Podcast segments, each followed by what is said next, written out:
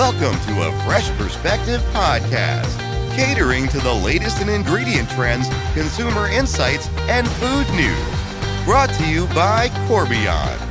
Hi, welcome to a Fresh Perspective podcast, a podcast where we talk about everything food. I'm Jenny Kulzer, your host. Today, my co host is Ricardo Moreira, and he's our preservation product manager here at Corbion.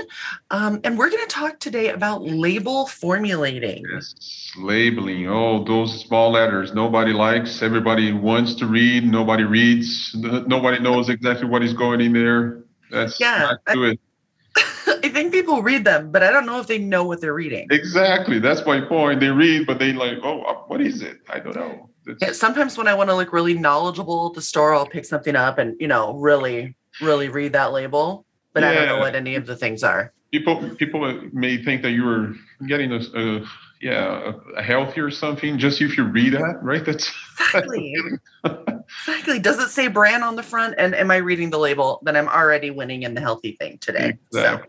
So. Okay. We have a great guest. Um, let's introduce him. His name is Tom Rourke. He yeah. is the owner of 2020 Food Partners. Hi, Tom. Hi, Jenny. How are you? I'm great. Thank you. Good to, to have you, Tom. So good to have you. Ricardo, um, how are you? Good, man. Good. How are you doing? Good. Today, we're talking about label formulating. And this is kind of a new topic for me. So I'm, I'm a little bit excited. The first time I realized that raw meat includes ingredients was when I was soaking chicken breasts, like my mother taught me in salt water, and I could see little little perforations in the chicken breasts, and I thought, what are these here for? I learned that you know there are actually some ingredients that are included in a raw chicken breast. So, can you talk a little bit about you know why that happens, what those are for, um, what kind of ingredients are added to raw meat? Yes, and it depends on which raw meat, but some of the most common would be uh, pork, raw pork cuts like pork loins, or and then almost all of the turkey. Uh, oh. all almost all whole turkeys. It's hard to find a whole turkey that doesn't have some kind of brine enhancement in it. And the reason is because turkey kind of needs a little water salt and phosphate so that you don't take it home and cook it to death and it's it's uh, dry and lifeless.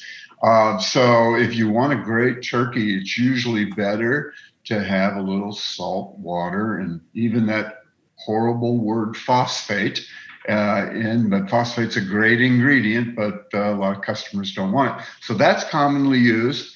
Same thing with a pork loin. If you're going to roast a pork loin, if you go overboard and you read your grandmother's book that tells you to cook it to 180 because trichina was rampant back then. Right. Maybe great grandmother's book. I'm sorry. Right, yeah. But uh, yeah. Um, it, it, you know, you cook it to 180, and once again, it's dry. And so, to protect against that, a little, you know, water and salt and maybe some phosphate uh, are commonly added. Now, your chicken breast probably a little different story. That was probably so they could extend the shelf life a little bit. That could have been vinegar or oh. an ingredient like that. So there's kind of two different things going on there. One is to give you more yield, more juiciness after you cook it, and the other would be for uh, extended shelf life. So, Tom, a question for you. I mean, if I see the history, right? I mean, you saw all these changes over the to- over time in the industry, and going for for labels that were incredibly big with a lot of uh, in, in chemical ingredients. I think Corbion was uh, uh, in history also part of those names and and then suddenly we see the change for clean label what do you think is going to be the next steps? I mean, I, do you think we are going to be more into vegetable extracts, plants? What is your vision for what what happened and what is coming now? Yeah, great question, and and and pretty broad and big question.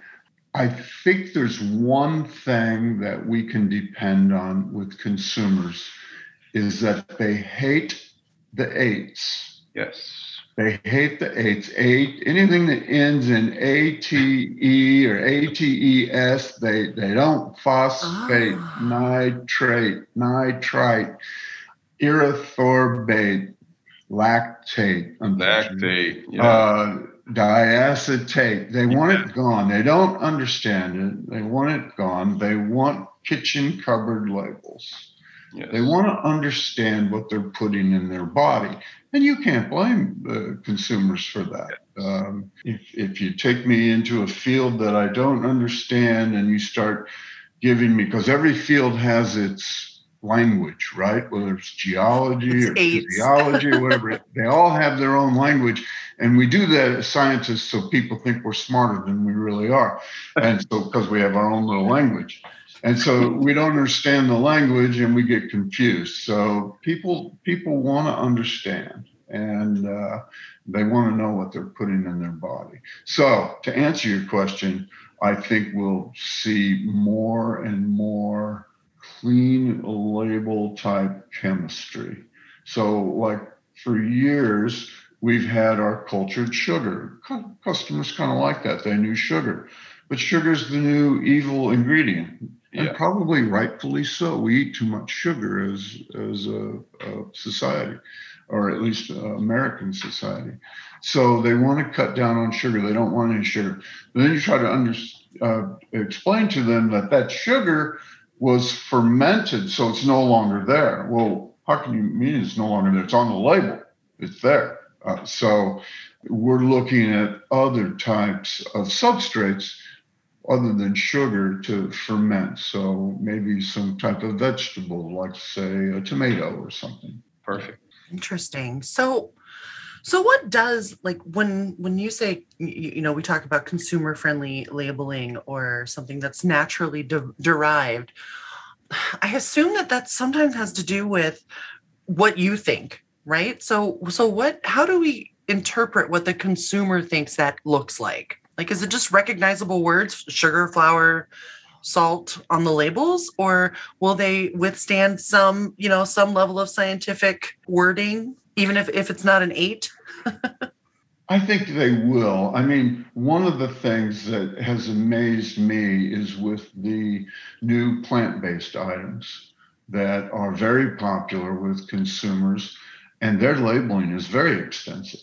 Yes. So the labeling Yeah. on processed meat is much more benign, if you want to talk about chemistry type terms, much more benign than in the plant based. But yet, consumers are accepting this. But I did uh, a little study not too long ago for Corbion where we asked manufacturers if they're starting to get pushback, and they were indeed starting to get some pushback from customers. Oh, Yeah. in the plant-based stuff. Yes. So uh, I think they're willing to to see some uh, like I think a lot of customers know what sodium nitrite is. Sodium nitrite's also sold in, in beet powder as a health benefit.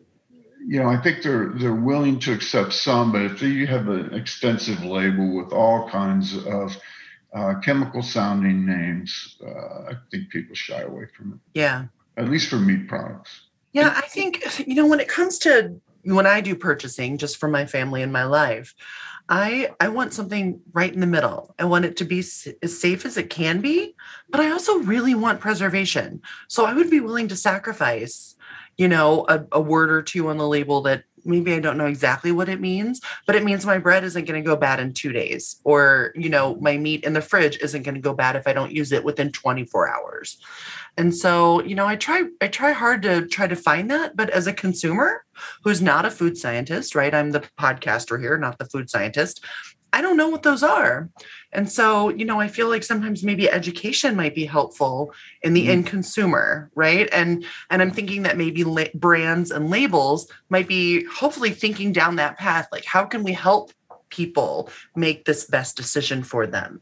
Good Yeah, point. Jenny, but I tell you what, over my experience over the, the years in the meat industry, whenever anybody says, all we have to do is educate the consumer, I cringe. Oh, because I've been, I, I, I'm a married man, and my wife is very much into food and, and healthy eating and whatnot.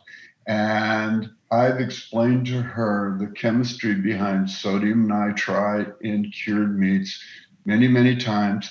I explain it to her. She understands very well. She's good with it. One mention from one of her friends in the other direction, and she's right back where she started. So.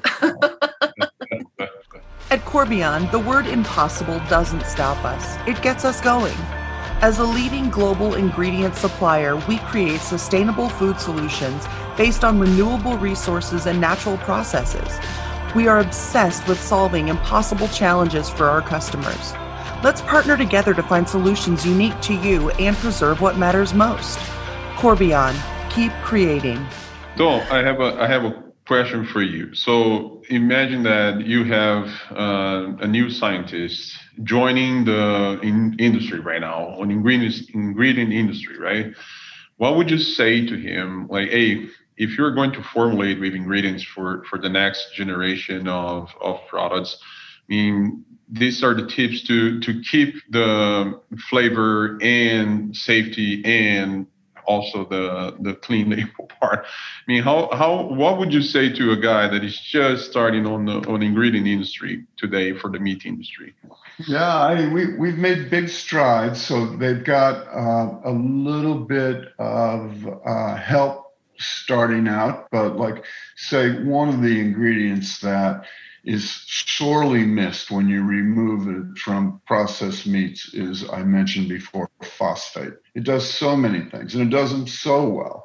And there are many phosphate replacers out there and they help a little, but nothing that we've been able to produce would would uh, uh, equal what uh, adding phosphate to processed meats does. So I would say, you know, work on that and yep. then to work on some of these other substrates like we've always used oh we're going to culture something and make an antimicrobial well we'll get sugar because the bugs really like sugar well let's use some other things because the sugar on the label is um, something that uh, consumers you know they, they they don't want a lot of sugar on the, on the label I have a friend that has a bacon factory, and their biggest selling product is their sugar-free bacon. So those are some things that I would I would uh, suggest. What a nice friend to have, man. Yeah.